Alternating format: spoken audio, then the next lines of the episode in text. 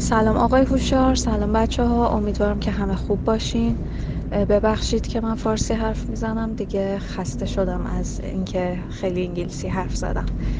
توی قسمت کیو کاردم آقای هوشیار من از داستان باتلد واتر استفاده کردم که یکی از دوستامو قانع کردم که باتلد واتر استفاده نکنه به دلیلی که هارمفول برای انوایرمنت و نمی‌دونم بایودیگریدبل نیستن و از این حرفا.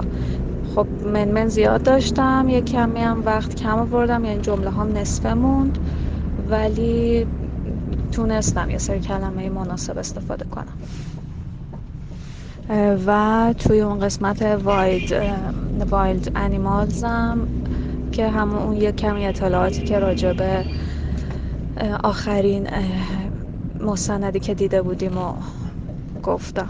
به طور کلی بد نبود. اگزمینرم آقای مجید دارابی بود که خیلی خوش برخورد و خوشرو و خندون بود.